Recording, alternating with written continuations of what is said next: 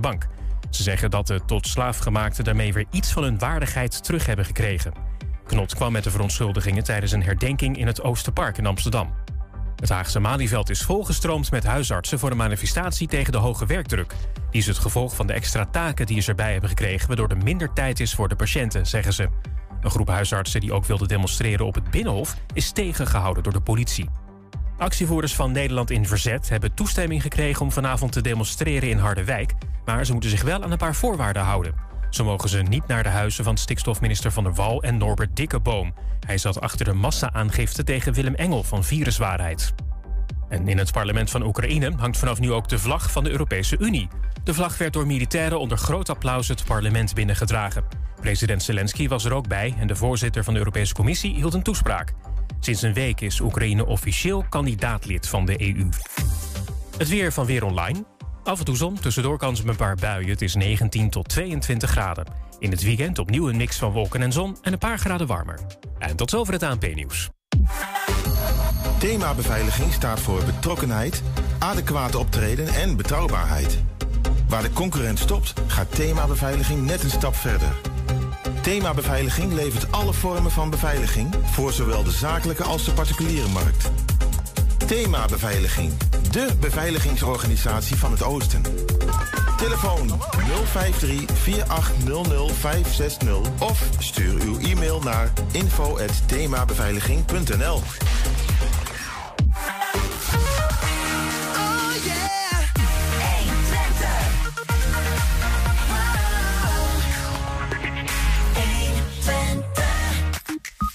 Ook Enschedeze huisartsen demonstreren vandaag in Den Haag tegen toenemend papierwerk en hoge werkdruk. Deze week is in Enschede de eerste wandelvierdaagse voor mensen met een niet aangeboren hersenletsel. Vanavond wordt de laatste afstand afgelegd. Nog geen oranje koorts in Enschede en dat terwijl het EK voetbal woensdag al begint. Hoe kan dat eigenlijk? En het ROC van Twente heeft sinds dit jaar een nieuw keuzedeel voor studenten. En dat heeft alles te maken met een welbekend goudgeel gerstenatje. Het is vrijdag 1 juli. Dit is 1 Twente vandaag. 1 Twente. 1 Twente vandaag.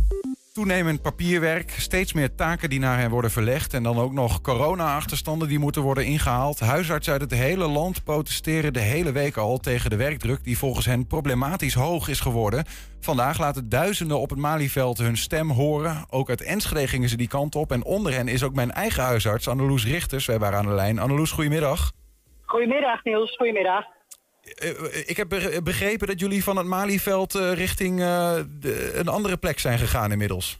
Ja, wij zijn vertrokken richting het Binnenhof. Minister Kuipers heeft zich laten verexcuseren. En dat wordt door, door mij en mijn collega's toch wel als nou, niet zo netjes ervaren. Nee. Alsof hij zijn ogen sluit voor onze problemen. En dat kan echt niet meer in deze fase. Want het loopt ons echt over de schoenen aan alle kanten. Voor, voor hoeveel mensen sluit hij daar nu even letterlijk zijn ogen? Als in hoeveel mensen zijn daar bijeen geweest of nu bij eh, het Binnenhof?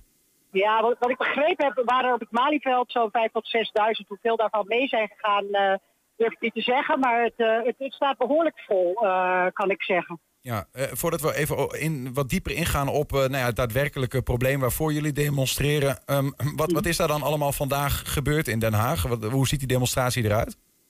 We hebben vandaag vooral ehm, eh, gedeeld met elkaar en, en ook naar buiten toe eh, waar onze problemen liggen en waarom het echt niet meer kan. Want wat belangrijk is, denk ik, om te noemen, is dat het gaat niet om geld. Ehm, het gaat om tijd. Tijd voor die patiënten.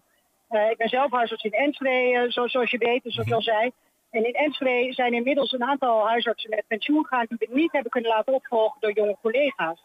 Dat betekent dat die patiënten verdeeld zijn over, over praktijken. Dat betekent dat de praktijken steeds groter worden. Dat betekent ook dat de dienstendruk in de avond, nacht en weekenden over steeds minder dokters verdeeld moet worden. Ja. En als je daarbij optelt dat eigenlijk voor alle zorg, waar we vroeger met de thuiszorg korte lijnen konden hebben, dingen makkelijk konden regelen, daar nu hele stapels papierwerk voor moeten in worden gevuld. En dat we daarnaast te maken hebben met tekorten in alle gebieden van zorg, namelijk de GGZ, de ouderenzorg en de jeugd-GGZ. En dat we al die mensen die maar daar op die wachtlijst staan, bij ons weer terugkomen. Want bij ons begint de wachtlijst en eindigt die ook weer. Ja. Ehm, en terwijl die mensen staan te wachten, melden ze zich bij ons. Want ze hebben hulp nodig. En natuurlijk willen wij die mensen helpen. Eh, hoe, waren niet gewezen. Hoe is dat, hoe is dat zo eh, ontstaan dan, Anneloes? Want eh, dat was, eh, neem ik aan, dan tien jaar geleden anders. Want nu is de, de, de, de druk zo hoog geworden... dat jullie besluiten om naar het Malieveld te gaan zelfs. Nou, dat is volgens mij, in ieder geval voor, wat ik me herinner, voor het eerst.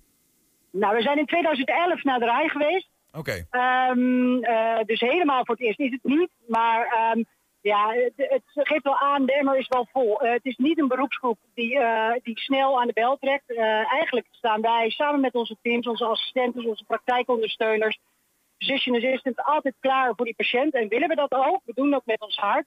Maar waar het nu echt op vastloopt, is dat we niet meer die tijd kunnen geven aan die patiënt wat wij zo graag willen. En dat we ook zien dat er steeds meer zorg wordt afgewenteld op ons. En dat is ook niet helemaal onwil vanuit alle andere gebieden van zorg. Maar het is ook omdat er overal een personeelstekort is. En dat herkennen we natuurlijk van Schiphol en uit Ja. de horeca. Alleen ehm, wij kunnen niet stoppen. Eh, want het gaat door. En ehm, we zitten in een 24-uursmaatschappij. En zo kijken mensen ook naar bijvoorbeeld de huisartsenpost. En ze komen met Ja. allerlei vragen Nou ja. die ook overdag kunnen. Ik, ik zit te Ja. denken, wat, want, want jij, je, je begint ook te vertellen van eh, het aantal huisartsen ehm, nou ja, ne- ne- neemt gewoon af. Mensen die ermee stoppen, eh, die eh, eh, hebben niet altijd vervangers bijvoorbeeld in, eh, in Enschede. Ehm, Ja. ja, wa- wat is, dan, is dat dan ook de oplossing? Dat er meer wordt geïnvesteerd in opleiding van, van nieuwe huisartsen? Dat dat meer wordt, aantrekkelijk wordt gemaakt? Of denken jullie daar ook over mee? Nou, zeker denken wij daarover mee. En dat is eh, een deel van de oplossing. Maar dat is echt niet zomaar gebeurd. Wat we zien is dat we wel steeds meer uitbreiding van teams krijgen. Ehm physician assistants en uh, verpleegkundige specialisten zijn eigenlijk nieuwe beroepsgroepen die, die echt een deel van onze taken kunnen overnemen. Ja. In, eh, hè, eh, onder supervisie van een huisarts. Ehm, en een deel zeker ook zelfstandig. Eh, maar ja, we hebben daarvoor wel ruimte nodig in onze praktijken. En dat is dan vervolgens de volgende muur waar we tegen oplopen. Want ja, de meeste uh, praktijken zitten in huisvesting die te klein is. En um, ja, het is in Enschede al niet makkelijk om daar verbetering voor te krijgen. Uh, in de grote steden is dat nog veel moeilijker, stel ik mij zo voor. Um, ik moet zeggen dat wij daar in de Enschede deze week een goed gesprek over hebben gehad met uh, burgemeester Rolof Bleker en met zijn uh, wethouder Jurg van Hout. Mhm. Uh, die echt welwillend zijn om met ons mee te denken. Maar er moet wat veranderen. De, de huisartsen moeten meer ruimte krijgen in hun praktijken voor meer ondersteunend personeel. Ja. Dat is de manier om het nog te kunnen doen. Nou ja, als je het hebt over die. Want, want eh, ik, ik snap dat daar ehm, meer werkdruk ontstaat. Als je minder, minder, gewoon letterlijk met minder mensen moet doen Ja. soms. En terwijl je meer op je bordje krijgt. Maar eh, ik hoor ook veel over hè, die toenemende papierdruk. Dat administratieve werk wat erbij komt. Waar komt dat eigenlijk vandaan? Wat- Zijn dat de zorgverzekeraars die uiteindelijk, eh, waar jullie het geld vandaan moeten krijgen, die om heel veel eh, onderbouwing vragen bijvoorbeeld? Ja, ja, eigenlijk gaat het over wantrouwen. Hè? Ehm, eh, je bent eindeloos bezig om een katheter te regelen voor iemand. Wel ja, waarom zou dat? Want je, gaat geen, je kan echt niets leuks doen met een katheter bijvoorbeeld. Ja. En dat geldt voor zoveel dingen eh, waar, waar weer wordt gezegd... vraag anders een briefje aan je huisarts. En ja, daar willen wij van af en daar, dat willen wij niet meer doen. Eh, er wordt gevraagd vragen op verwijzingen, wat ook niet altijd nodig is. Uh, dus ja, op die manier zijn wij voortdurend druk. En wat we ook zien is dat het ziekenhuis steeds meer taken afwendelt op de huisarts. Lang niet altijd in overleg. Ja.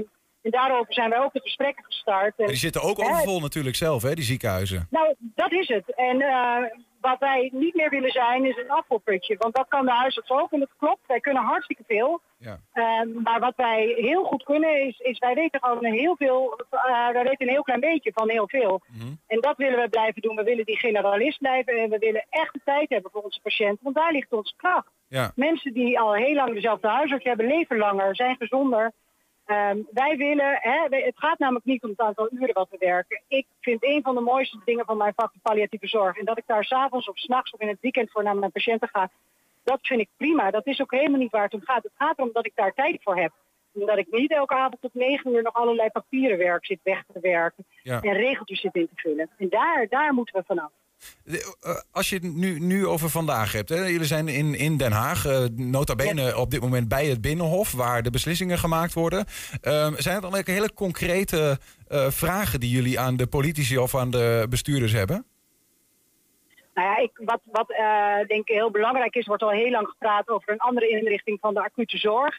Ehm, hè, meer samenwerking tussen huisartsenposten en, eh, en SEH's. Mhm. Vandaag heeft ook de voorzitter van de Vereniging van de SEH ons toegesproken. Zij zien ook die urgentie.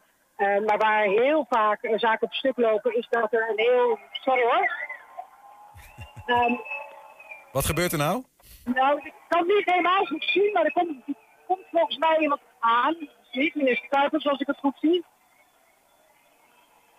Ik probeer voor je te kijken, maar ik ben even een beetje uit de drukte gestaan. Ja, ik snap Vandaag. het. Maar het is iemand Ja. die wordt uitgejoeld of toegejuicht? Nee, nee, nee, nee, nee, er wordt niemand uitgejoeld. Dat Nee. is. eh, dat doen jullie nee, niet. nee, nee. Dat is Nou, niet de aard van nou, het ik- beestje. Nee, ja, ik, eh, er kwam direct heel veel politie hier binnen op Ja. af. Ehm, ja, dit gaat allemaal uit de zweetfaam. Eh ik verwacht hier geen rellen zoals we bij andere protesten hebben gezien. Nee, nee. Dat zou, dat zou mij zeer verbazen van onze beroepsgroep. Nee, nee, maar wat jij vraagt, hè, waar, waar liggen oplossingen? Nou, ik denk dat financiering van de hele zorg een soort gedrocht is geworden. Waardoor allerlei schotten er zijn. En dat is iets waar de politiek echt wat aan kan doen.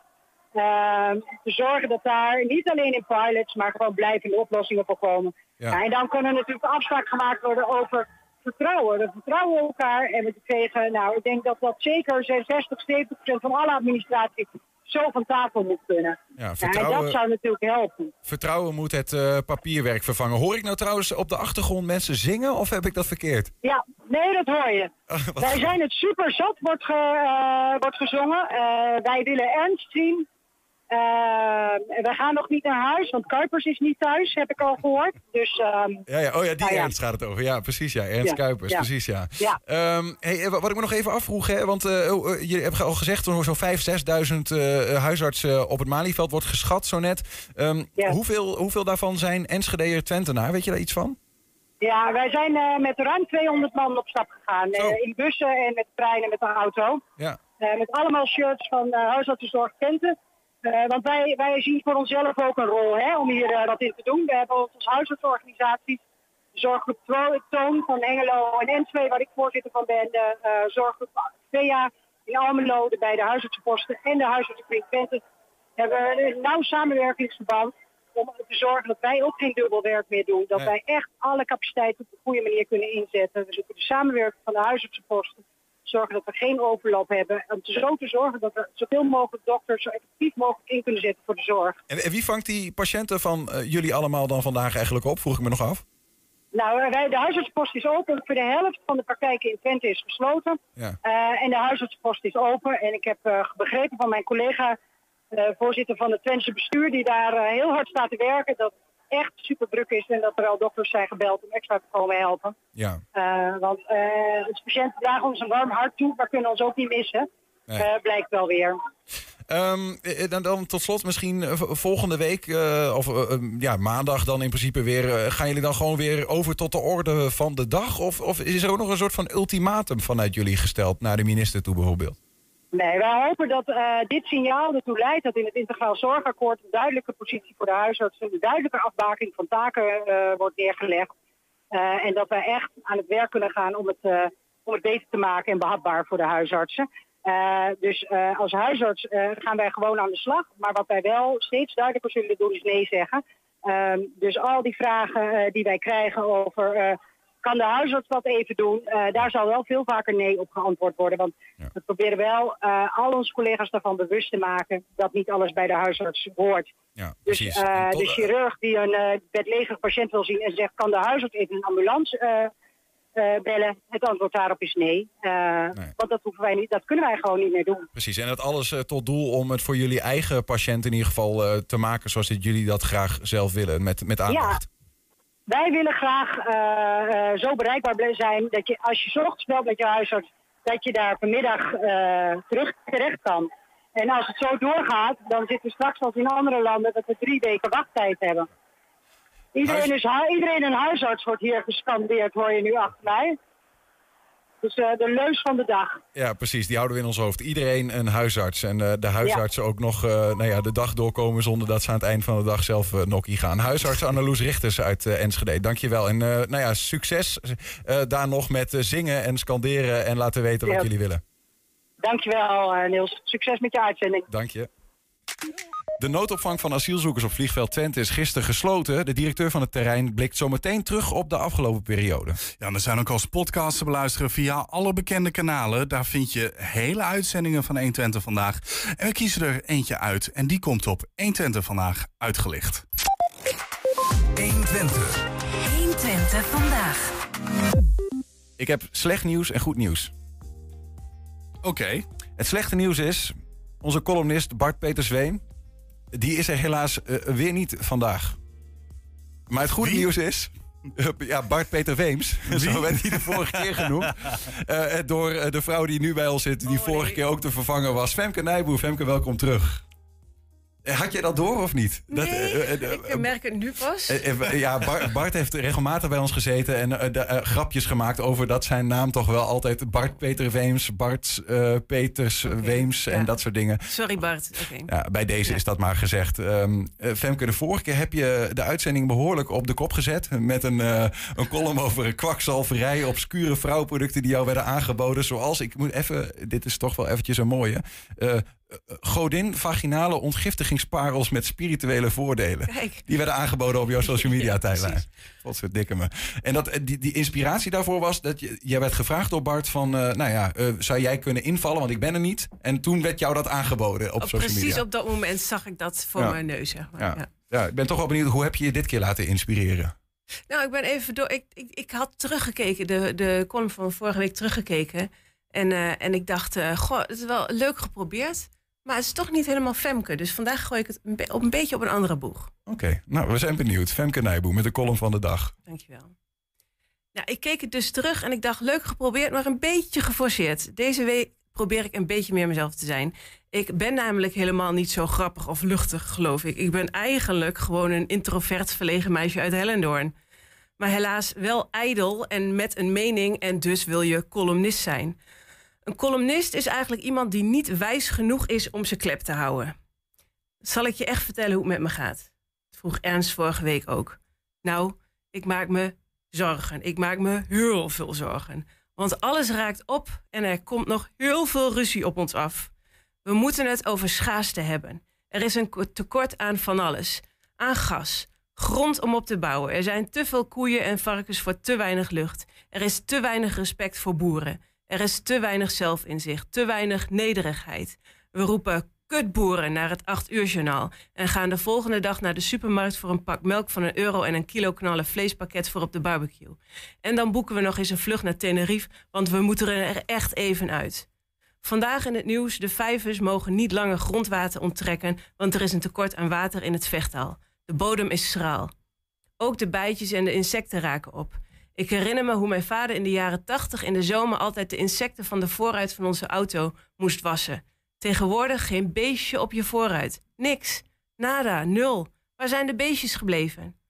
Alles raakt op. Er zijn te weinig leraren, docenten, koks, obers, buschauffeurs, treinmachinisten, verpleegkundigen. Als je cv-ketel kapot is, moet je geduld hebben, want er zijn te weinig installateurs. De zonnepanelen zijn op. En dat is niet eens zo erg, want ook de elektranetwerken om al die elektriciteit op te slaan, raken ook op.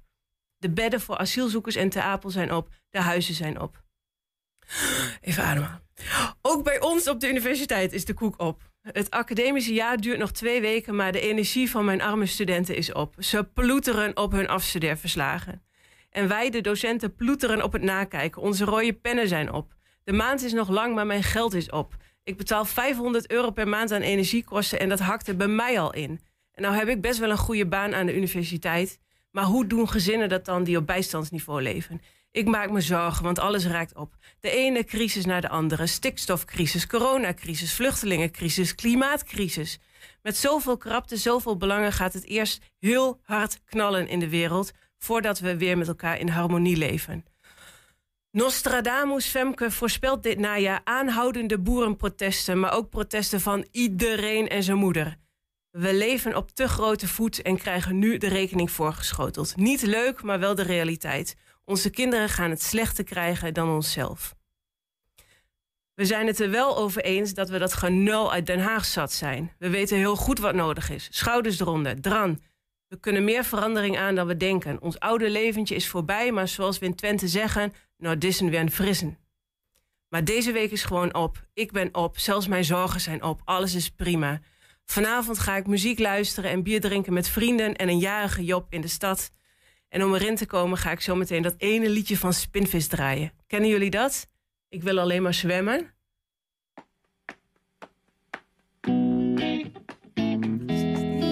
fijn weekend allemaal.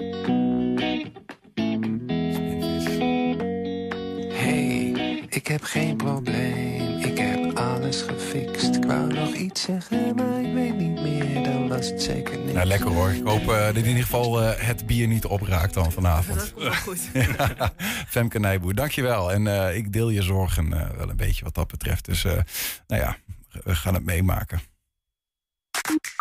Doei. Enschede heeft deze week een primeur. Een eh, wandelvierdaagse voor mensen met niet aangeboren hersenletsel. Zometeen praten met initiatiefnemer Frans Haandrikman. Wiens leven zelf veranderde nadat hij inmiddels vijf beroertes heeft gehad. 120. 120 vandaag. De noodopvang voor 500 asielzoekers op het vliegbasis Twente sloot gisteren de deuren. De laatste vluchtelingen zijn vertrokken en op het terrein werd meteen begonnen met het afbreken van de tenten die werden opgebouwd voor de opvang. Marten Foppen, directeur van het terrein, was daarbij en blikt tegenover de collega's van RTVO's terug op de afgelopen periode. Ja, daar staan we dan in een, eh, in bijna een lege hal. Eh, zes maanden een, eh, een noodopvangcentrum mogen draaien. Hier hebben zes maanden ruim 300 alleenreizende mannen een, eh, een onderdak gevonden.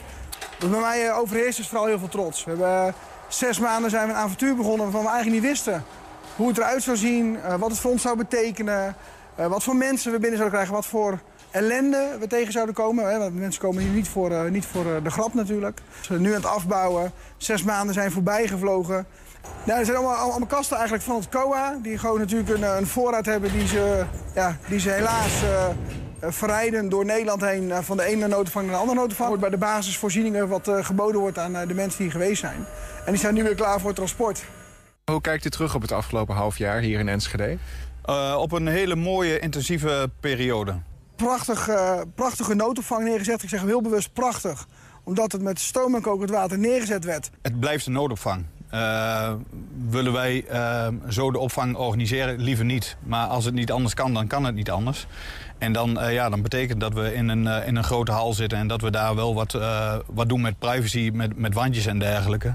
Maar het, ja, het blijft een noodopvang. Zes maanden zonder excessen, nauw contact met de buurt. Echt nolbeschap zoals ik hier in Twente geleerd heb. In het begin was er vooral, ehm, eh, nou, zijn mensen wel geschrokken zo van, goh, waar kom ik terecht?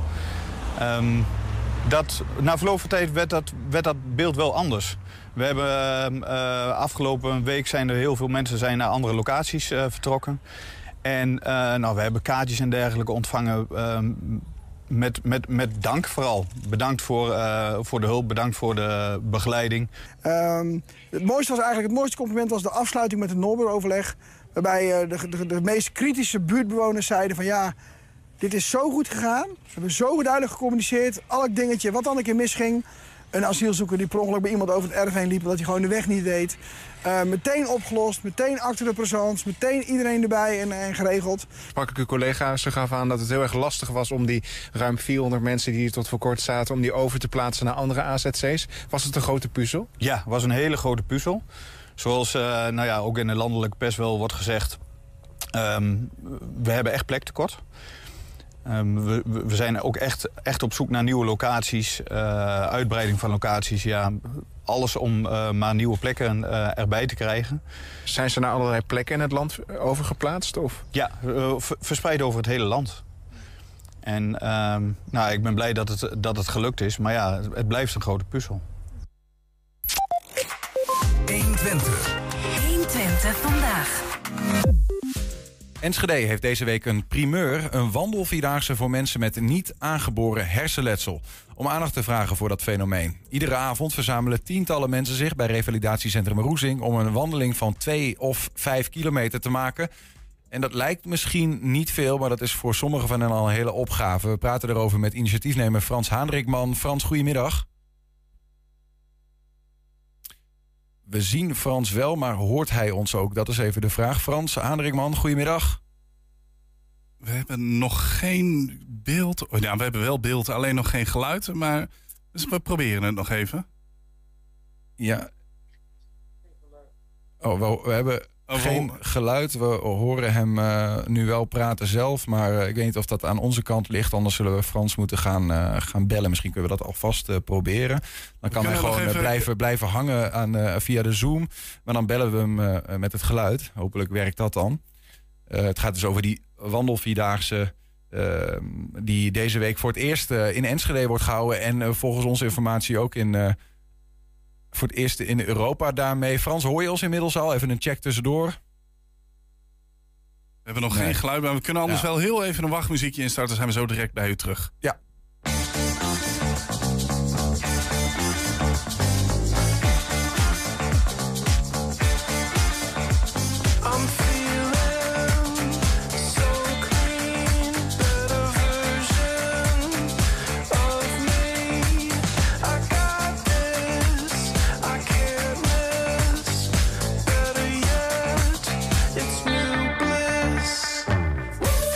Ja, Frans, ik, ik, begrijp dat je ons wel uh, kunt horen. De vraag is even of je je microfoon uh, kunt kijken of je die misschien uh, gemute hebt. Of je die kunt unmuten. En anders we proberen je ook te bellen. Dus bij deze even via de radio, als je gebeld wordt... en probeer je telefoon op te nemen, dan zijn wij dat waarschijnlijk.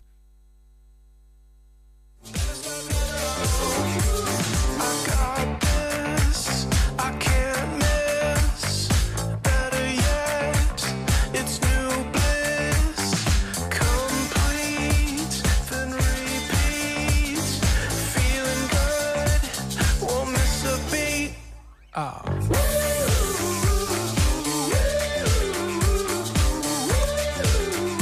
Ja, nu wel.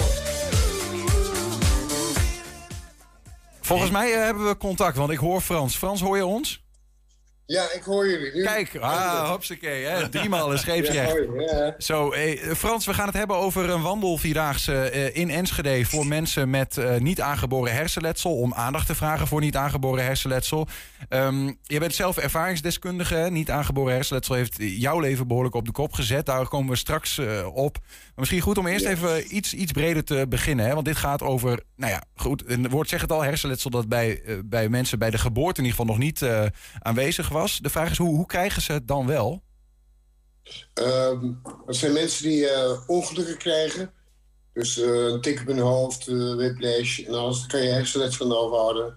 Heel veel mensen met beroertes, hersenbloedingen, hersentumor. Ja, ze kun je allemaal gewoon Parkinson hoort er ook bij. Ja, allerlei eh, redenen, of in ieder geval oorzaken voor mensen om dus eh, letsel aan hun hersenen te krijgen. Waar ze uiteindelijk nou ja, wat, wat, wat een uitwerking heeft in hun leven. Op wat voor manieren eh, werkt dat uit? Wat voor, wat voor last hebben mensen daarvan? Ja, die hebben heel veel last. Je hebt last van je geheugen, heel snel moe. Prikkels, dus geluiden, licht. Ehm, ja, ik, Ja. Ik kan het niet opnoemen. Er is, zoveel dingen. Dat, eh, Super breed. je verandert, je, ge- je, je gedrag verandert. En dat heb je zelf niet in de gaten. Dus jouw eh, mensen die bij je zijn, die naast je wonen of vrienden... je denkt, wat reageert hij raar of zo? Je krijgt een heel kort lontje. Ja. Maar dat komt dus Dus, allemaal door dingen die hier in die hersenpan zich afspelen. Als je gewoon even het fenomeen niet aangeboren hersenletsel pakt. Hè, hoeveel mensen ehm, in Nederland, in Twente, in Enschede, zeg maar wat, hebben daar eh, last van? Nou, in Twente weet ik het niet precies. Het zijn er heel veel. Maar in heel Nederland is het 645.000. 645.000, dat is behoorlijk wat. Ja. ja, zeker. En er komen er 130.000 per jaar bij. 130.000 per jaar bij, maar hoe, eh, en, en, hoe, hoe, en t- 600.000 in totaal, eh, hoe, hoe kan dat dan? Het is wel heel veel. K- Gebeurt het meer tegenwoordig? Nee, dat was vroeger al, maar toen hadden men niet in de gaten. Het is nu gewoon dat, dat zeker een, eh eh een NA-Oost hersens, dat is een, een, eh, orgaan die eh, maakt allemaal modules en die helpt mensen. Intracultuur helpt heel veel mensen. Ja. En daardoor komt het allemaal naar buiten. Maar artsen, die weten het ook niet allemaal precies. Nee. Hoe, kan het eigenlijk dat als daar eh, zeg eh, 650.000 mensen eh, last van hebben in Nederland, dat het dan eh, toch nodig is, want het is best veel, dat jullie een loop eh, organiseren om het op de kaart te zetten? Hoe kan het dat het niet op de kaart staat, om het zo te zeggen? Nee, precies, omdat het, eh, eh, mensen die hebben dat gewoon in de gaten. Want eh, kijk naar mij, ziet helemaal, ziet helemaal niks. Maar van binnen is er heel veel kapot. Dat lijkt me ook het frustrerende. Eerlijk gezegd. Ja, Om- omdat je van buiten eh, het niet kunt zien. Maar je ziet misschien soms wel de uitwerking ervan. Ja, precies. Het is zo. En mensen die, eh, die hebben gewoon niet in de gaten dat je, dat je veranderd bent. Je karakter verandert. Allerlei dingen veranderen. Ja. Je wordt een andere persoon. Alleen je hebt het zelf niet in de gaten. Maar mensen om je heen wel. Die nemen dan... Nou, het zijn mensen die je nog wel helpen. Maar er zijn mensen die er afscheid van nemen. En denken van, een rare kerel, eh, weg met die man. Ja, ja. Het is, meer. het is niet aangeboren. Hoe komt het in jouw geval dat je hersenletsel hebt, Frans? Eh, nou, er zijn er gelukkig na vijf water gekomen. Ik heb een genetische afwijking. Het had mijn opa ook. En ik maakte veel kalk aan in het bloed. Dus nu met extra bloedverdunners, sterke bloedverdunners, hopen ze er tegen te kunnen gaan. Ja. Maar ho even, je, je stapt er makkelijk overheen wat dat betreft eh, in één zin. Omdat het voor jou misschien al ja, iets is wat, wat, wat, wat, wat, je zelf hebt meegemaakt. Maar vijf beroertes, eh, dat, dat is nogal wat. Ja. De eerste was eh 2007.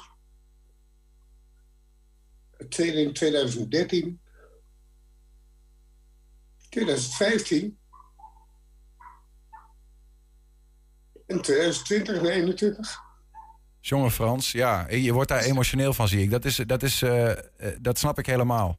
Ehm, eh, dat komt er waarschijnlijk ook door de, de enorme gevolgen die dat voor jou heeft gehad. Omdat, omdat jouw leven nou ja, totaal veranderd is daardoor. Ja, het is alles veranderd. De eerste keer ben je, was ik links verlamd. Dat is gelukkig weer teruggekomen.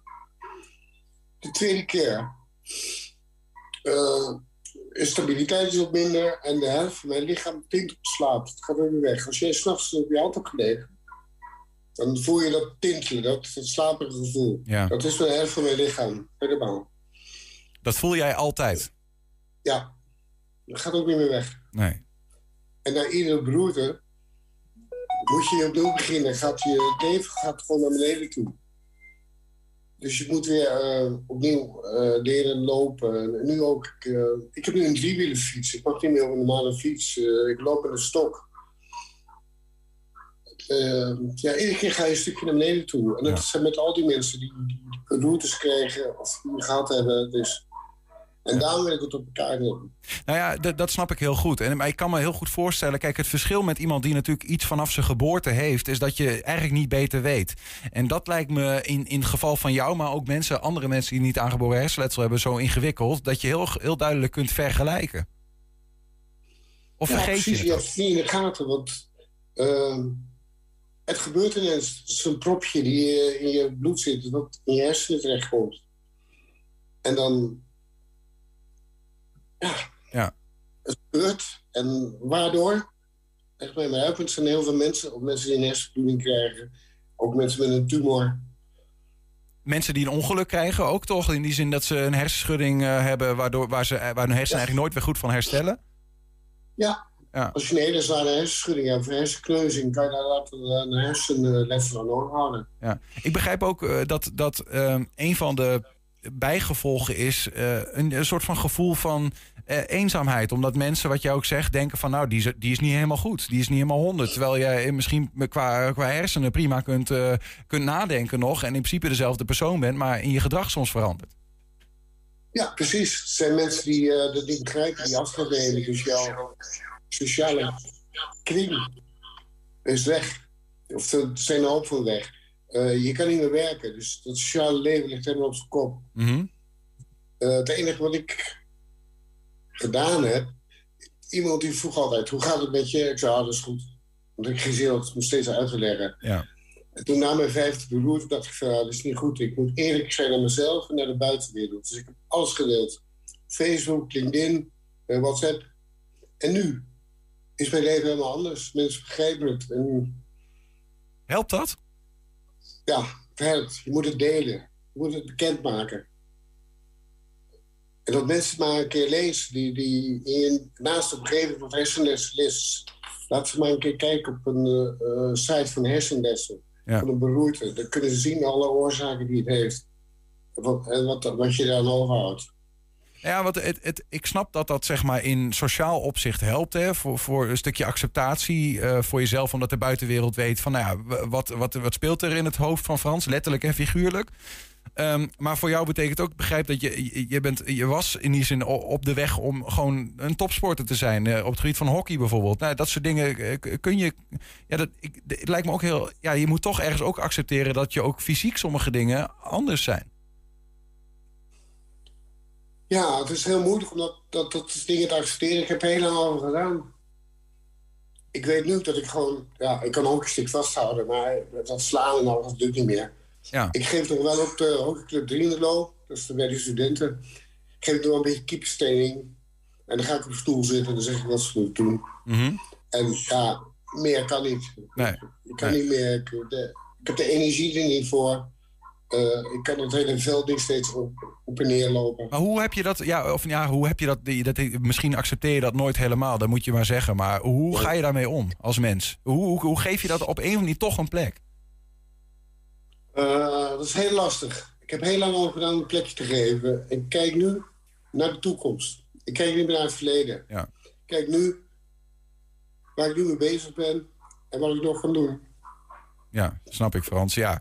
Hey, er zijn eh, twee organisaties die, ehm, ja, waar, waarmee, die dit organiseren, deze avond, vierdaagse, die jullie eh, aan het, eh, aan het eh, lopen zijn geweest de afgelopen dagen. Waar je overigens zelf niet bij kan zijn. Heel jammer vanwege dat je, eh, dat je, nou ja, dat je eh, in dit geval coronabesmetting hebt. Eh, daarom zitten we ook niet hier in de studio met elkaar.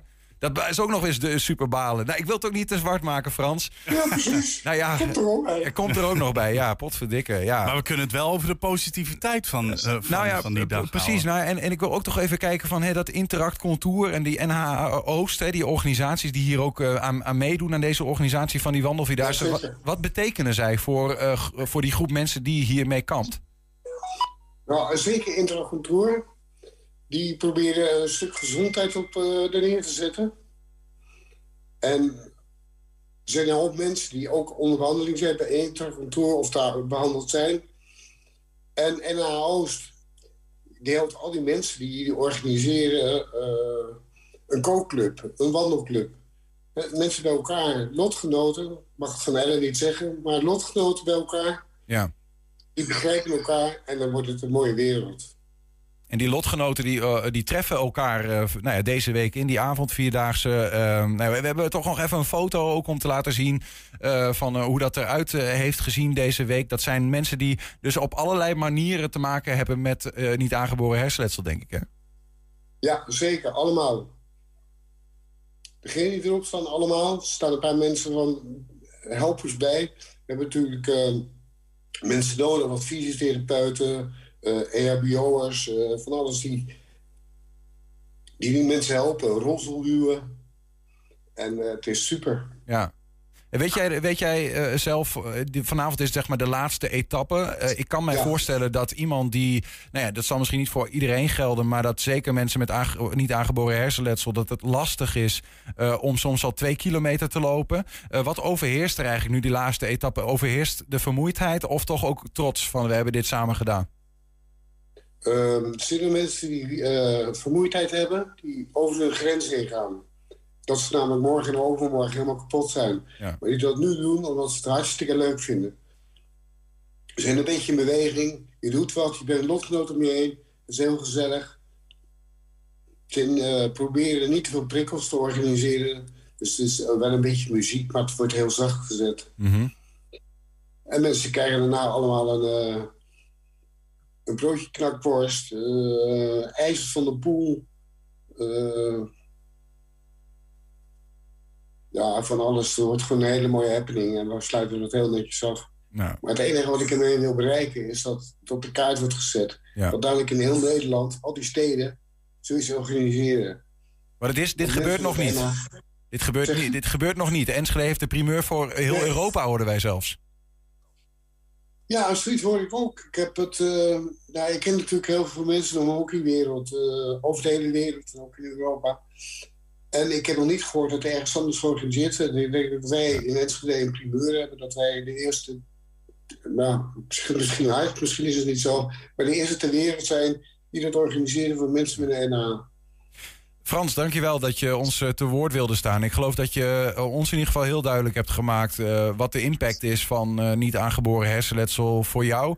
eh, door dat wat je hebt meegemaakt, al die beroertes. Ehm, voor anderen zal het weer anders zijn, maar de impact zal, zal vaak groot zijn. En volgens mij is dat wat je wil vertellen, wat je zegt. En ook dat daarmee nou ja, ook omstanders weten wat er onder mensen leeft en in mensen leeft, zoals in jouw geval. Ja, dat klopt. Helemaal. Dankjewel dat je ons eh, te woord wilde staan. En eh, nou ja, ik, ik, ik hoop dat je op een of andere manier toch nog, eh, terwijl je niet mee kan doen, toch een beetje kan genieten van dat het wel is gebeurd, deze eerste editie. En dat het nog maar veel meer mag gebeuren in Nederland en daarbuiten. Ja, zeker, want het wordt overal gedeeld. Het is over de hele wereld al gedeeld. Goed zo. Ik ken natuurlijk heel veel mensen over de hele wereld. En, voor- een mooi voorbeeld is de hockeycoach van Pakistan, Sigrid Eijkman, is een Nederlander. En die zat ervoor in Japan. Ik, heeft, ik heb eh, het gedeeld. Hij heeft daar een stukje bij geschreven. En heeft het ook weer gedeeld. En het is in Nieuw-Zeeland gedeeld, Australië, eh, eh, Ierland, Duitsland. Nou, het is gigantisch. Het vindt al navolging. Mooi. Frans Haandringman, dankjewel. Graag. Ik moet even zwaaien naar Ellen, had ik beloofd. Ja, wij, wij- wij zwaaien terug. Mooi. En succes vanavond. Jullie gaan naar filmen en ik ga er zeker naar kijken. Yes, want mocht, je, mocht je dat nog even willen zien... vanavond komt daar ook een artikel en een extra video over online. Frans jij gaat meelopen. Ik ga, ik ga zelf een stukje meelopen, dus ik eh, ben benieuwd. Hou onze website in de gaten, 120.nl. Zometeen, alcohol drinken mogen ze nog, eens, eh, nog niet eens allemaal. Maar vier leerlingen van ROC van Twente die behaalden onlangs voor het eerst het keuzevak bier. 120. 120 vandaag. Ja, tot onze eigen verbazing staat het EK vrouwenvoetbal alweer op het punt om te beginnen. De opbouw naar het toernooi is vrij geruisloos geweest in de media en op de straten. Dit terwijl de Leeuwinnen tijdens de voorgaande toernooien uitstekend hebben gepre- gepresteerd. Weet Enschede eigenlijk wel dat er een EK eh, er weer aan zit te komen? De kampioenskansen van Oranje worden gepeld met de stelling van de week. Als je in de Enschedeze straten loopt, zie je geen vlaggetjes of oranje versieringen hangen. Leeft de kampioenstroom eigenlijk wel in de stad? De stelling van deze week is... Nederland wordt Europees kampioen. Jazeker! Met FC Twente erbij. Maar ik ga er wel vanuit dat Nederland eh, kampioen wordt. Nou ja, ze gaan zeker winnen natuurlijk. Met deze opstelling zou ik het wel zeggen, ja. Nou, wat zeggen wij? Wij gaan voor. Zijn we mee eens? Ja, ze worden denk ik... eh, ik denk dat ze derde worden. Ik denk niet eh, dat we het ver gaan brengen, nee. nee. En dan eh, ook nog eens eh, het wat over het vrouwenvoetbal gaat. Want daar begint het EK volgende week over. Oh, vrouwenvoetbal? Ja. Ah, nee, maar die gaan zeker. Nee, die zijn, nee, maar ik dacht, nee, vrouwenvoetbal, ik, nou, die maken wel kans. Ik ga heel eerlijk zijn. Je hebt me verrast, man. ik wist niet dat volgende week EK was. Dus je hebt me echt verrast. Ik had geen idee, maar ik had voor enk- geen enkele sport had ik geen idee. Dus het was makkelijk te zeggen dat ik het ermee eens was. Of Nederland de kampioen wordt, de dames bedoel je? Ja, de dames. Ja, die worden kampioen. EK vrouwen. Ja, het, ja, het EK vrouwenvoetbal, inderdaad. Oh ja, daar ben ik wel vertrouwen in. Oh ja, ja, dat zou zo wel eens kunnen. Ze hebben hard getraind. Ik heb eh, trainingen bijgehouden, maar eh, ik heb er helemaal vertrouwen in. Nou, ik moet heel eerlijk zeggen dat ik niet heel veel verstand heb van voetbal. Ehm, ja, ik weet niet hoe goed Nederland dit jaar is. of Wat dan ook. Ik heb er eigenlijk heel weinig verstand van. Ik vind het altijd wel leuk om te kijken, maar ik heb er geen verstand van. Nee. Het gaat over het EK vrouwenvoetbal, eh, dat wist je? Oh, vrouwenvoetbal, dan vind ik het wel. Ja, vrouwen kunnen beter voetballen dan mannen. Nederland wordt Europees kampioen. Absoluut, absoluut. Ik heb alle vertrouwen erin. Maar dan moeten ze wel hun best gaan doen. En eh, welke speler is volgens jou eh, degene waar we meest op moeten letten? Ik heb geen idee. Ik kijk eigenlijk helemaal geen voetbal. ik heb geen idee. Wie? Dat is nog een speler. Frankie, die jongen. Depay. Ja, het gaat dus over vrouwen. Want het vrouwenvoetbal... Nou, dat wist ik niet. Volgens mij hebben we volgende week echt eh, de EK. En volgens mij heb ik heel de interview verpest. Ja, wat vind je ervan eigenlijk dat het vrouwenvoetbal veel minder aandacht krijgt dan eh, bij de mannen? Belachelijk. Ik bedoel, vrouwen hebben het volgens mij een paar keer veel beter gedaan dan de mannen. Dus eh, waarom niet evenveel aandacht? Het is een beetje dubbel, want aan de ene kant is het van... Als mensen het mannenvoetbal interessanter vinden om naar te kijken, ja, dan, dan is dat zo. Ik bedoel, je kunt ook niet zeggen van... omdat mensen GTST leuker vinden dan een ander programma... dat dat dat andere programma dan niet genoeg promotie krijgt. Het is gewoon wat mensen leuker vinden om te kijken, lijkt mij. Ja, dat, is niet terecht. Daar ben ik het mee eens. Ik vind dat er meer dat de vrouwen eh, dat die het beter doen... en dat die dus eigenlijk meer promoties zouden moeten hebben. Ja, ja, ik, ik weet niet, er moet er gewoon wat aan gebeuren, denk ik dan. Ik denk dat de PR ook veel minder is bij vrouwen dan bij mannen. Eh, ik vind het eigenlijk heel jammer dat dat zo eigenlijk gediscrimineerd wordt. En dat vrouwen veel minder aandacht krijgen ook in de media. Volgens mij is het ook pas sinds kort dat vrouwen evenveel betaald krijgen in het voetbal. En ze worden nu ook gelijk eh, gewaardeerd door de KNVB, dus dat is ook een goed teken. Nou ja, dan moet eh, u wel beginnen met de steun. Dus gaat u dit jaar wel het EK kijken dan? Nou, misschien wel. En de Dat, EK? dat denk ik wel. Dat zijn wel leuke wedstrijden. Worden er nog vlaggetjes opgehangen? Nee. Nee, dat doen we niet. Ja, zeker. Ja, we hebben al eh, ingekocht. En ehm, ja, alleen nog even ophangen. Eh, nou, nee. Dat niet. Nee, dat gaat er niet komen, maar dat doe ik bij de heren ook niet. Nee, oké, Die tijd duidelijk. heb ik gehad. Gel- gelijke behandeling. Zo is het. Gelijke kansen, gelijke behandeling. Ja, heb je een tip voor de redactie? Mail dat dan naar info.120.nl 120. 120 vandaag. Bier drinken mogen ze nog niet, of nog maar net. Maar toch hebben Twentenaren Jeroen Ventsaam, Rion Elverink, Harm Mensink en Frank de Jonge meer verstand van het eh, geestrijke vocht dan de gemiddelde bierdrinker. Die vier zijn namelijk de eerste die met succes hebben afgerond het keuzedeel bier aan het ROC van Twente in Almelo. Dat bestaat echt. En in de studio is Gijs Rijns. Hij is de docent die de leerlingen het afgelopen jaar begeleiden. Gijs, goedemiddag. Goedemiddag. Je hebt allerlei dingen meegenomen, die staan voor jou. Wij gaan zo meteen namelijk eh, ons onderdompelen in eh, dit gerstenat. Ja. Ehm, maar laten we eerst even nog voor, eh, helder in ons kop praten over het serieuze ding hiervan. Te beginnen bij een keuzevak bier. Ik vroeg me echt af, ben ik in het verkeerde tijdsgevricht geboren? Ja, zou je kunnen zeggen, maar ik kan je nog altijd op weg helpen. Dus dat is geen probleem. Oké, nou dat scheelt. Ik kan nog een beetje meekrijgen. We hadden trouwens ook graag eh, één of twee van jouw leerlingen hier gezien. Desalniettemin, je bent natuurlijk van harte welkom. Maar die konden niet? Nee, die werken echt allemaal in de horeca. En ehm, ik, toen ik ze dat vroeg, van, wil je, kun je je vrijmaken? Nou, er was een van de eh, dames, Rion, eh, die wou wel proberen te komen. Maar die moest dan eerst aan de werkgever vragen of ze vrij kon krijgen ervoor. Die moet dan vanuit Holte hier naartoe komen reizen. En toen zei ik van ja, en je levert daar eh, je werkdag in. Ja, ja. Dus Maar toch ook, eh, dat is blijkbaar een dame. Dat is toch mooi om wat te horen. En die anderen, zijn- dat zijn allemaal jongens. Drie heren, ja. Ja, nou ja, goed. eh, een kwart vertegenwoordigd door de dames. Terwijl we toch zouden denken, bier en dames. eh, over het algemeen zeggen we wijn, dames, bier, Misvatting. mannen. Misvatting. Ja, echt wel. De eerste misvatting van vandaag. Ja, echt wel. Het, het- steeds meer. Bier is niet meer alleen het pilsner wat we altijd kennen. Bier is veel breder. Heeft zo'n grote onderscheid, onderscheidende smaken. En daar zitten echt heel veel smaken tussen die ook dames absoluut lekker vinden. Ja, ja. Hey, je, bent als docent verbonden aan de Cas Spijkers Academie. hè? Nee, Dat is nee, op- nee. eh, Nee? Ik ben niet verbonden aan Kaspijk. Oh, sorry. Ik ben, ja, ik ben vakdocent aan de manager ondernemer horeca. Ja. Vroeger heette dat middelbare hotelschool. Mag ik eigenlijk niet zeggen. Maar ehm, daar ben ik vakdocent koken. Oké. En het is wel zo dat het komend jaar de studenten van de Kaspijkers Academie ook dit keuzedeel zouden kunnen doen. Ja, ja. En daar staat veel belangstelling voor. En de vakopleiding horeca, waar eh, de gastheren en koks eh, het willen gaan doen, daar zijn dus nu ook eh, vanaf januari ga ik daar met hun starten. Ja, precies. Maar de- goed, dus het is nu voor het eerst dat het op het ROC in die zin wordt gegeven. En Ben jij zelf een grote aanjager van geweest? Ja, ja echt wel. Ehm, ik ben als vakdocent koken, maar ook serveren. Eh, in het bedrijfsleven gewerkt. En je ziet gewoon, eh, ik werk nog steeds regelmatig in het bedrijfsleven. En je ziet gewoon dat er een, echt een trendverandering is. Dat eh, zelfs in de betere horeca, zelfs met Michelinsterren, eh, bedrijven zijn die zeggen: naast het diner serveer ik niet wijn, hè, de wijn-spijsverhaal. Maar ook op dit moment gewoon een bier-spijscombinatie. Ja. Food pairing noemen we dat heel mooi. En dat, eh, dat is echt een trend aan het worden. Maar is dat een soort van ehm, ook een, ja, ik wou zeggen gezagsverhouding? Eh, want in principe, eh, eh, of een gezagsverandering. In mijn kop zit dat, dat wijn is toch een beetje voor de elite en bier is een beetje zo'n ondergeschoven kindje.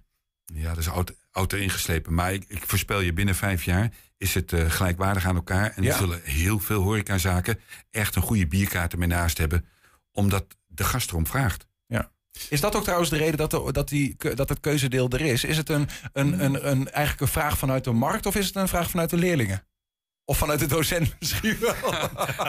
nou, dat laatste ook een klein beetje. Nee, maar het eh, keusdeel was er al voordat de docenten dat vroeg op dat moment. Nee, maar het is een, ik denk een eh, keuze, echt een, eh, vanuit onderwijs en vanuit de markt een vraag. Ja. Eh, bijvoorbeeld, nou, ik zei al, een van de examinatoren, eh Ruud de Jonge van eh, de Belg uit mijn hoofd en van de Shamrock in Almelo, maar ook Bas Boerrichter uit Oldenzaal van Bilokaal de Engel.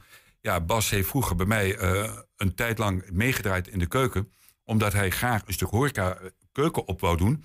En was toen heel erg verbaasd over de inhoud van bier. En toen zeiden ja, dit is toch eigenlijk niet waardig. Want het is zo'n mooi product. Ja, dat was 15 jaar geleden. En nu liet ik hem het boek zien waar we uit lesgeven. Hij zegt, wauw, hij zegt, dit is pas eindelijk kwaliteitsmateriaal...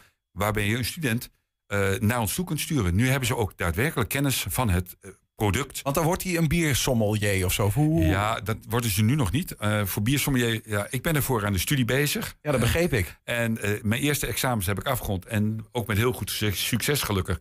Maar dat is toch wel een stukje pittiger. Wat leren ze dan eigenlijk? Waar gaan ze dan voor? Ehm, nou, dit is gewoon, met het keuzedeel is gewoon een vakverdieping. En Ja? Niet meer als dat. En maar dat is een kwestie van eh, bier drinken tijdens de les. Of eh, wat, Nee, wat nee, doen nee, ze dan? Nee, nou, daar wordt wel geproefd, maar het is, dat zul je zo meteen zien hoe ik schenk. Eh, we, hebben, we zitten hier met z'n vieren. En ik denk dat we de helft van een gewoon flesje overhouden. Mm. Nadat we vier mensen hebben uitgeschonken. Ja, ja. Want het is niet, het is niet zuipen. Het is gewoon proeven, ruiken, proeven en noteren. Ja. Oh, dat, ik wist, het wist op school.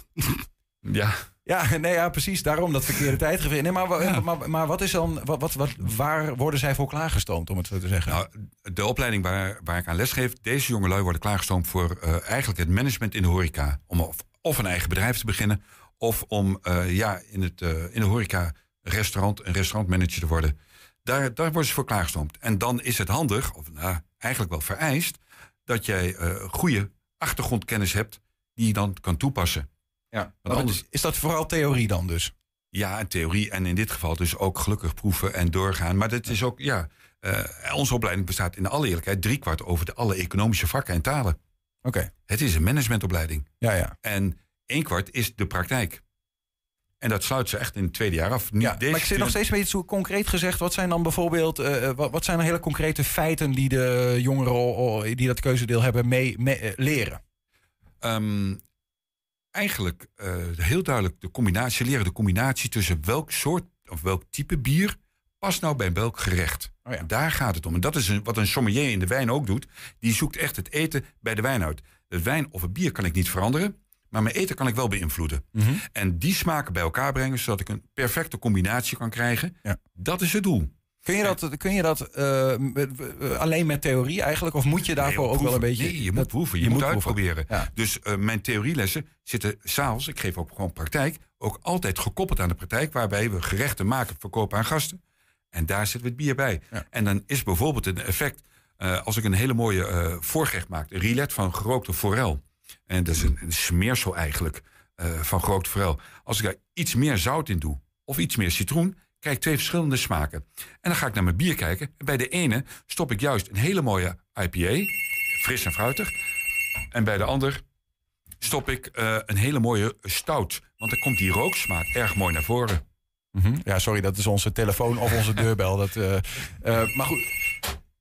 Zo, die hebben de nek omgedraaid bij, bij deze. Ehm, nee, maar dus in het, je, je, je experimenteert of je laat zien van... Nou, eh, wat, gebeurt er nou als je het, het eten iets verandert... en je gaat daarbij hetzelfde bier... Past dat nog bij elkaar? Past dat niet niet meer om ze ja. Ervaren te laten leren... Ja. van wat is nou die goede combinatie? En, en daar zijn een paar gulden regels mee. Hè? Hoe lichter je bier is, hoe eh, lichter ook je gerecht moet zijn. Dus zou ik... ehm, we kennen allemaal misschien wel een Guinness. Ja, dat Nou. vinden veel mensen niet te zuipen volgens mij. Oh, heerlijk. heerlijk bier. Heerlijk Oh, ja. absoluut. ik zit er weer aan de verkeerde kant van de tafel. ja, ja. Heerlijk bier. Maar dat is heeft een mooie volle smaak. Maar zou ik daar een asperge bij geven... ja, dan, dan valt die asperge helemaal niet. Die wordt volledig overheerst. Maar zeg ik nou, ik neem daar een mooie Weizen bij... ja, dan heb ik een mooie combinatie. Is, is, het- is het dan ook zo dat je bij jullie op de opleiding eh, leert om ook met bier te koken? Want eh, tegenwoordig worden steeds meer gerechten eh, me- eigenlijk een beetje ja, afgetopt... waar je normaal gesproken rode wijze aan doet met bier. Leer je dat dan bij jullie ook meer? Nou, we koken wel mee, maar met bier koken heeft ook een risico. De hop heeft bitters. En het langdurig meekoken zal je gerecht heel bitter kunnen maken. Dus je moet dat genuanceerd doen. Ja, tuurlijk. Dus we werken wel. Maken een mooie stoofschotel. Komt er echt wel een mooie bok in. Of een hele mooie dubbel in. Ja. Ja. Mo- Moet ik even één ding toch voordat we dan gaan proeven? En, en dan misschien hopelijk zelf een, een deel van het certificaat halen. Ehm, eh, de- die leerlingen zijn niet eens altijd eh 18 plus. en dat is nu toch de voorwaarde voor alcoholgebruik. Hoe werkt dat eigenlijk? Nou, twee dingen. Het is een beetje het kromme in onze wet. Een, ehm, een medewerker in de horeca mag vanaf 16 jaar mag die schenken en tappen aan de gast. Hij mag het zelf niet drinken. Maar er zit een verschil tussen drinken en proeven. En als je iets wil onderwijzen, dan moet je mensen ervaring op laten doen en smaken leren kennen. En het is proeven. En bij wijn betekent dat echt uitspugen. Ja. En dat gebeurt. En met bier ja, hebben ze één klein beetje geluk. Bier om volledig te proeven moet je hem doorslikken. Want dan komt achterin, bij de keel, komen juist die bitters naar voren. En dan zijn het kleine hoeveelheden. Ja. En dan zijn het, als ik een proeverij met studenten doe die 17 zijn, want jonger zijn ze absoluut niet. Mhm. En eh, in deze groep is er eentje wordt komende maand 18, de andere twee maanden later. En de rest is 18 of 19. Ja. dan is het wel, jongens, ik doe twee of drie en niet meer. En dat zijn die kleine glaasjes. Ja, en dat mag ik doen. Maar goed, we hebben nu dus een maas in de wet gevonden. Als wij Ja, eh, jonger dan 18 zijn en dus ze treffen ons bierdrinkend aan, zeggen we gewoon: ik ben ja. aan het proeven. Ja, maar eh, het blijft een, een, een ding wat je bij jezelf zegt, ook naar de student toe. Dit willen we gewoon niet als drinken zien. En we gaan het ook niet drinken in Nee. die vorm. We gaan het niet uitschenken. Het is proeven. Ja. En eh, ja, want anders kan ik ze het niet leren. Ze zitten trouwens even dan, tot slot voordat we echt naar het bier gaan. Want dat lijkt me ook nog heel lekker om te doen. Nee. En, en goed en leuk. Nee, valt allemaal mee. Nee, maar eh, eh, en, eh, toch, toch even over, over alcohol en, en, en die jongeren die dat dan leren. Zeg maar, leer ze ook leer ze iets over gevaren van alcohol? Ja, zeker weten. Ja. Ja, nee, dat is een, een, een belangrijk onderdeel gewoon van het hele keusdeel wat erin zit. Dus gaat er een heel stuk over gezondheid en over ge- verantwoord eh, consumptie van alcohol. Dat moet erin zitten. En eh, die verantwoordelijkheid neem ik, al blijf ik, en dat is echt mijn persoonlijke mening, eerst verantwoordelijk zijn ouders. En zolang die toestaat dat kinderen van 12 of 13 jaar zomaar, en ik heb eens een keer hier in Enschede in het ziekenhuis gelegen op een eh, afdeling, en 13-jarige met een alcoholvergiftiging binnenkomen, ben ik niet aan zet. Zijn ouders aan zet. En dat moeten we goed blijven begrijpen. We kunnen alles naar de overheid en wegschuiven. Dit is een verantwoordelijkheid van ouders. Helder. Ehm, wij zijn gelukkig allen eh, eh, in ieder geval Verantwoordelijk. 16, 16 plus, ook 18 plus. Ja. Nee, dus Ja. eh, we, we gaan even een deel, want een deel zei al van wat die leerlingen bij het keuzevak bieren op ROC van Twente doen, is nou ja, proeven. Dat moet. Onderdeel ervan. Onderdeel Mhm, ervan. Dus we- je hebt er iets voor ons voorbereid. Ja, ik heb een. ehm, ja, ik zei eh, drie bieren die de jongelui zelf hebben moeten eh, toetsen. eh, heb ik erbij zitten. Er zat een vierde bier. Zij hadden vier in een examen zitten. Maar die vierde, dat is een grote fles. En ik zeg er gelijk bij Geuze. En, Oké, eh, dat, is, dat, is, dat is zuurbier. Zuurbier, spontane vergisting. Daar komt dus eigenlijk geen gistcel bij. Maar het zijn bacteriën, melkzuurbacteriën in een open vat... die dat bier na lange tijd helemaal omzetten. Bier is 30, 40 jaar houdbaar.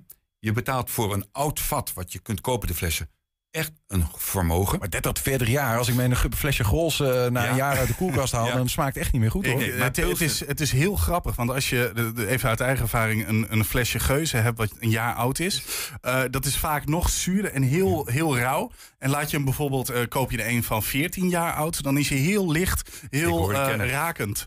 Ja, dus klopt Ja. absolu- absoluut. Die is, heeft zich ontwikkeld door het lagere en die wordt zoveel mooier en rijker van smaak. En het typerende is, vrouwen vinden dit bier het lekkerst. Oké. Daar worden ook de, de, de liefmans, zeg maar, de, de, de, de, de, de, krieks Maar die heb je er nu niet bij. zitten. Nee, daar had ik alleen een grote fles. En die is gisteren opgegaan. Of opgegaan, die hebben we leeggegooid. Maar die, ja, Oh, die is- nee, iedereen was geslaagd, dus die is opgegaan. Nee, die, die gaat echt le die gaat op, open. En die bewaar je niet open. Ik kon hem ook niet bewaren. Die kurk is weg. En dan gaat hij gewoon in de afvoer leeg. Wat hebben we nog wel? Nou, dan zullen we, zal ik beginnen met het eerste glaasje proberen. En ik hoop dat u dit kunt herkennen. Nou, we, we gaan dat dus, zullen we eh, alleen nog maar zien. We hebben dus even voor het beeld. Hè, er wordt nu eh, vanuit een, een, een flesje waar dus aluminiumfolie om is eh, gewenteld. eh, waarschijnlijk om dus, omdat we blind moeten proeven. en niet kunnen zien wat erin zit. In vier glazen, omdat wij hier vandaag met z'n vieren in de studio zitten. En ik, ik, ik zit denk. al wel even te kijken, maar hoort dat dan ook niet? Of moet ik nou helemaal het laten? Wat bedoel je? Nou, eens even kijken, want dit heeft, eh, eh, ergens hebben die kleuren, dat, dat zegt mij dan al wat. Maar nu drink ik ook wel eens vaker speciaal bier eh, als misschien een ander persoon. Kijk. Dus het zal heel beschamend zijn als ik het niet weet. Nee, dat, eh, dat is inderdaad waar, Julian. je staat onder hoge druk. Ehm, ik moet eerst ruiken. Eerst ruik je, je kijkt naar het bier. En eh, je kunt hier, nou, mag ik het eerst een beetje voordoen dan? Ja, ja, ja. Als je goed naar het bier kijkt, je ziet dat het een heel licht geel van kleur is. Wij noemen dat, eh dit heeft uitgedrukt wordt het in EBC. EBC is de afkorting European Brewers Convention. En die bepaalt de kleur. De kleur wordt in eenheden. Dit is een hele lichte. En hier, dit zal ongeveer op 8 à 10 zitten, EBC. Neem ik een stout, dan zit ik echt heel hoog naar 50, 60. Ja, precies. En als je echt hoog gaat, wordt die, is hij niet meer doorschijnend, dan is hij zwart. Het is heel licht. En als je hier ruikt, nou, dan zullen de brouwers zeggen van, ehm, ik ruik de maisketel. En het maisen is het moment dat de gerst in het eh, water verwarmd wordt. En dan krijg je die graanluchten krijg je hieruit. Maar hier zit nog iets anders overheen. Dit is een, ehm, ja, een hele lichte, hij is ontzettend licht, heel wit schuim. En als je hem nu gaat proeven,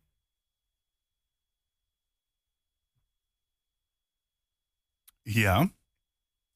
dan zul je een heel licht bier proeven. Is die herkenbaar? Nou, ik, ik, ik zou het bijna eh, een, een, een, blondachtige, hele, hele eh, lichte vorm van een blond zou ik het geven. Ah, zal ik, nee. Ik weet niet eens wat je van me wil horen. Het, het, wat- smaakt, het smaakt als, als bier. Inderdaad, een beetje als, als licht, eh, licht, licht, Ja. bier. Een beetje tussen wit bier. dit, dit is een bier van lage gisting. Ja. En dan, dan valt de blond uit. Want de blond is bovengistend. Ja. Laag gisting. Maar het fraaie hiervan, dit noemen we crispy. Clean en crispy. En dit is Amerikaans bier, Bud. En hier zit rijst Ah. doorheen. Ze hebben niet alleen gerst gebruikt, maar ook rijst. Dat klopt ook. En dan krijg je dit hele lichte, hele clean. Het fijne van dit bier vind ik, dit is echt bij warm weer lekker koud drinken. Dit zijn doordrinkertjes, zoals, Ja. zoals ze wel eens genoemd worden. Ja, Dit zijn de, met de draaidop en Ja. de, de, de zonder Dus statiegeld. Alright, ik moet even een huishoudelijke mededeling maken. We hebben nog, eh, nog niet nog kort. eh, en we hebben nog eh, vier biertjes, volgens mij. Dus misschien moeten we even kijken of we... Oh, deze moet nu leeg, hè? Dat begrijp ik voor de volgende. Ja, ik denk hem niet leeg. Even kijken dan. Zo. Je mag. De, hup, we hebben hem, we hebben hem, eh, we hebben hem leeg. Althans, ik er wel. Ik ben klaar voor de volgende. Ah, Want we hebben ook nog het, eh, een speciaal biertje voor straks. we- Waar we nog iets van gaan proeven, denk ik. Eh, die eh, staat daar ergens. Oh. Ehm, nou ja, dit ziet Ja, er, dan- ik, we kijken alvast een beetje naar die, naar die kleur weer, hè? Van tevoren ik Ja, dit, is, dit, ziet is er iets donkerder ja, uit. dit ziet mij er wat bokkig uit. Wat bokkig, een beetje, een beetje bruinig. eh En, eh, dit, een- een- meer, meer een, een richting een stout. Kleur, eh, nou ja, stout is vaak nog wat donkerder. Ja, maar, die is donkerder. maar dit... eh, De eerste opmerking, bokkig kan ik me iets bij inkomen. Ja. Alleen, bok is niet het seizoen op dit moment. Jou Nee, moet een ja. maaibok nemen, maar dat is hem absoluut niet. Hij Deze- donker, we gaan ruiken ook nog. Ruik. Ruik. Het is, ehm, ja, ik noem dit een beetje koperkleurig, eh, heel lichtbruin. Eh, in de neus zeg ik, hier ruik ik dadels, eh, karamel een beetje, dat soort, een beetje honing zelfs. Ik, eh, eh, als, ik, als ik denk ik zou, zou moeten kiezen, zou ik misschien zelfs Gouden Carolus zeggen. Eh, misschien is wel zwaarder, die is ja, zwaarder het zal misschien een tikje lichter Ja. zijn. Het is wel Nederlands deze. Hertog Jan? Nee, het is een trappist van Ah, La Trappe. La Trappe. Dit is de dubbel van La Trappe. En als je dit... Hier zou ik dus enerzijds een mooie runderstoofschotel bij kunnen maken. Maar wat heel lekker is, desserts. Of, nog sterker, probeer er een oliebol bij. Een perfecte combinatie. Oh joh, ik, word, ik heb ook een beetje honger, maar ik, nu krijg ik met dit bier erbij wordt helemaal. Ik ga straks hier iemand opeten. Ja, want eh, eh, eh, dat, dat La Trappe, dat komt natuurlijk ook omdat het in een klooster gebrouwen is. En dat is, dat is het hele verhaal van de trappisten. Vaak worden deze bieren worden in een klooster gebrouwen. Ja. Dus omdat dat is vanuit vroeger uit al, dan kwamen ze hier naartoe voor de bieren. Ik, zit, ik, ik begrijp wat je doet, Julian. Want het volgende biertje wordt ingeschonken. Er wordt natuurlijk, eh, de, de tijd wordt hier even volgeluld. We hebben... Ja, ja, ik, ik wilde wel wat over vertellen hoor. Maar... Ja, je kon wel... eh, eh, Ja, je hoeft bijna niet meer in dienst bij meneer. Want eh, wat dat betreft... Mm. En mocht je denken, wat zijn die jongens aan het genieten? Ja, dat kun je dus allemaal zien via YouTube. Ja, eh, mocht je in de auto zitten en denken, nou, wat is dit, wat is dit nou weer? We zijn een 120.nl. bierproeverij aan het doen. 120.nl kun je dat allemaal Het heeft terugvinden. alles te maken, even als je net bent ingetuned, er is op dit moment een keuzevak bier aan het ROC van Twente. Ja, sorry als je al eh, bent, eh, naar school bent geweest, anders kun je weer terug de schoolbank in, misschien werkt dat. Overigens, volgend jaar een hele nieuwe lichting. Er waren het er vier, nu zijn, komen er 40 studenten aan. We hebben het volgende biertje. Nee, wacht. We hebben er nog één. Dus eh, het, het, het, het, enthousiasme breidt uit. Het volgende biertje. en ik, ben, is- ik heb bewust een, weer een iets anders genomen. De eerste was lage gisting. De tweede is van bovengistend bier. En de derde is weer een andere vergistingsmethode. En als je die ruikt, die ruikt totaal anders. Hier. Ruikt naar een soort zure worst of zo. Ja. Dit is, is, is dit een soort Weizen-achtig richting Weizen? Dit ruikt naar worst die ik Nee, niet meer zou niet? opeten in ieder geval. Oh nee, dit is zo lekker. Ik vind dit een heel mooi complex biertje. Mag je ook gewoon zeggen in de microfoon, Chris. Eh, waar, waar vind jij het naar... eh, Ja, eh, op een of andere manier een soort van iets, nog een nasmaak. Een, een, een, een, een nasmaak? Kijk even, dat zit misschien erbij? dat je het flesje qua vorm herkent. Want het is wel... Het is een soort van ovaal. trappist. Hij is Mhm. ovaal. Orval. Orval. Ja. Ja. En orval is een gemengde gisting. En wat ik zei, hier zit wel bovengistend gist in, maar ook die melkzuurbacterie. Hm. En dat is het zuurtje wat je proeft, wat sommige mensen niet herkent. Ik vind dit een geweldig mooi bier, omdat die complex is. En als je hem wat langer laat staan, komen steeds meer smaken los. Omdat die temperatuur in het glas wat stijgt, komen er andere smaken los. Oké. Prachtig om mee te combineren. Ik hem nog even staan. We hebben nog eh, ruimte voor eentje, eh, Gijs. Ja. Ehm, volgens mij moeten we dan één, één overslaan, want je hebt eh, nog iets meegenomen. Ja, ik heb, we hebben met de studenten, het zit in het pakket. Kijk, als je bier wil leren begrijpen, ruiken, hoe het proces bestaat, dan moet je hem ook gaan proeven. Niet gaan proeven, maar dan moet je hem ook gaan maken. Dus we hebben een, ehm, een Citra Smash IPA gemaakt. En Smash staat voor Single Malt en Single Hop. Oftewel, ik gebruik maar één soort gerst en één soort hop. En in dit geval Citra hop. Oké, en Citra dat is- Amerikaans hop. Heel fruitig. En het is een IPA. Dat is, dat is toch ook de hop die vaak bij, eh, eh, eh, hoe heet het, de, de Amerikaanse can, can beers worden gebruikt. Volgens mij. Brewdog Ja, Brewdog, willen, ja. willen vooral veel Brew- gebruiken. Brewdog komt uit Schotland, hè? Schotland, Maar ja. ze- zijn tegenhanger van eh, ouderwetse IPA. En vandaar dat zij dit bouwen. Ik maak deze open. Ik heb, eh, ik heb er ruimte gemaakt hoor, in mijn glas. En mocht je denken, zometeen vrijdag is voor je vrienden, gaan we gewoon door met de vrijdagmiddagborrel. Dat, eh, dat is allemaal voor zo eh, op de radio. Maar eh, Even weer naar die kleur kijken eerst. Hè? Dit is een beetje karamelachtig. ja, ik zie dat je ook al een beetje eh, scheef begint te kijken, Niels. Dit, eh, Ja, eh, Sorry, het spijt me. Nou, in principe, als je gla- glas dan scheef staat, dan kijk je nog recht. Zo kun je het ook zien. Bru Bruskeburg staat er op het, eh, op het glas. De laatste, eh, eh, dit, is dus die, die, di- dit is het bier wat de leerlingen van het keuzevak bier op ROC van Twente de eerste vier ooit hebben gemaakt dit jaar. Een speciale omdat er één soort single malt en single... Single mout. Dus Mout. het graan Mout. je gebruikt is mout. En En dit is gerstenmout. En één soort hop. En dat is citra hop gebruikt. En ja, er zit in de glas van Broeskeborg. Maar Broeskeborg is een hele kleine, hele mooie brouwerij in Oldenzaal. Kijk, En, maar hij eh, ruikt heerlijk. Fruitig. Ja, dat is, dat is een IPA. Dat is citrusfruit, grapefruit. Dat soort eh, geuren en smaken zitten erin. En eh, voor, de mensen die thuis zitten, we proeven hem nu eventjes. Maar dat, dat hele IPA, wat, eh, waar komt dat vandaan? Nou, eigenlijk uit, eh, uit, uit oude Engeland. Engeland, eh, voor de kolonie in India, vervoerde hun bier naar India en dat bedorf. Eh, om dat toch goed over te krijgen, hop is conserverend. Dit is er meer hop in. En iets hoger alcohol. En daardoor eh, kwam het goed over. En daar is de Indian Pale Ale uit voortgekomen. Nou, ik vind ook dat ze geslaagd zijn, die Ja. leerlingen. Mooi. Ja, wat Mooi. dat betreft wel.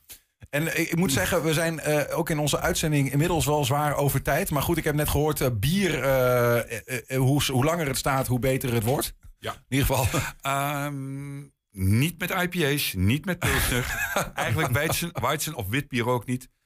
Eh, de andere bieren, donkere bieren, hoe langer je bewaart, hoe beter ze worden. Nou ja, ik wou je eigenlijk vragen ook nog tot slot van eh, qua biertesten hebben wij nou ook een deel van die cert- certificaat zijn we een beetje geslaagd. Maar ik durf het bijna niet te vragen, want ik, ik heb alleen maar het gevoel dat ik er naar gekeken heb en gedacht, nou, het smaakt wel lekker. Dus, ja, eh, die- Kijk, het bier drinken is ook, eh, ook genieten. En dat is ook met wijn drinken. Je moet iets lekker vinden. En dan maakt het niet uit wat het is, als je het zelf maar lekker vindt. Ja, precies. En als je maar leerlingen hebt gehad, of die als eh, sommelier of whatever bij je komen, die verstand van de zaak hebben, zodat jij een lekker biertje bij je eten krijgt. Juist, dat is het verhaal. Gijs Rijns, dankjewel voor je uitleg. En, eh, Heel graag nou gedaan. eh, proost, eh, jongens. Eh, heren, eh, proost. Cheers. En tot zover 120 vandaag. Terugkijken kan hè, via 120.nl. Dan zie je ook wat we allemaal tot ons hebben genomen zojuist. Eh, tussen 8 en 10 uur vanavond op televisie te zien. Zometeen hier de man tegenover me, Julian Vriend... met een nieuwe Vrijdag is voor je vrienden. En ik denk dat er nog wel een biertje aan te pas komt. Veel plezier. 120. Weet wat er speelt in Twente. Met nu het nieuws van 5 uur. Goedemiddag, ik ben Michiel Frazenstorm. In Den Haag zijn honderden huisartsen naar het Binnenhof gelopen. Ze hadden zich afgesplitst van de demonstratie op het Malieveld om minister Kuipers te spreken. Die had beloofd om ook naar het Malieveld te komen. Dat ging niet door, want de ministerraad liep uit. De politie heeft de huisartsen bij het Binnenhof weggestuurd. Een supersnelrechter heeft een taakstraf gegeven aan een boer die opriep om Schiphol plat te leggen. Op Telegram zei de boer van 23 dat als het net zo druk wordt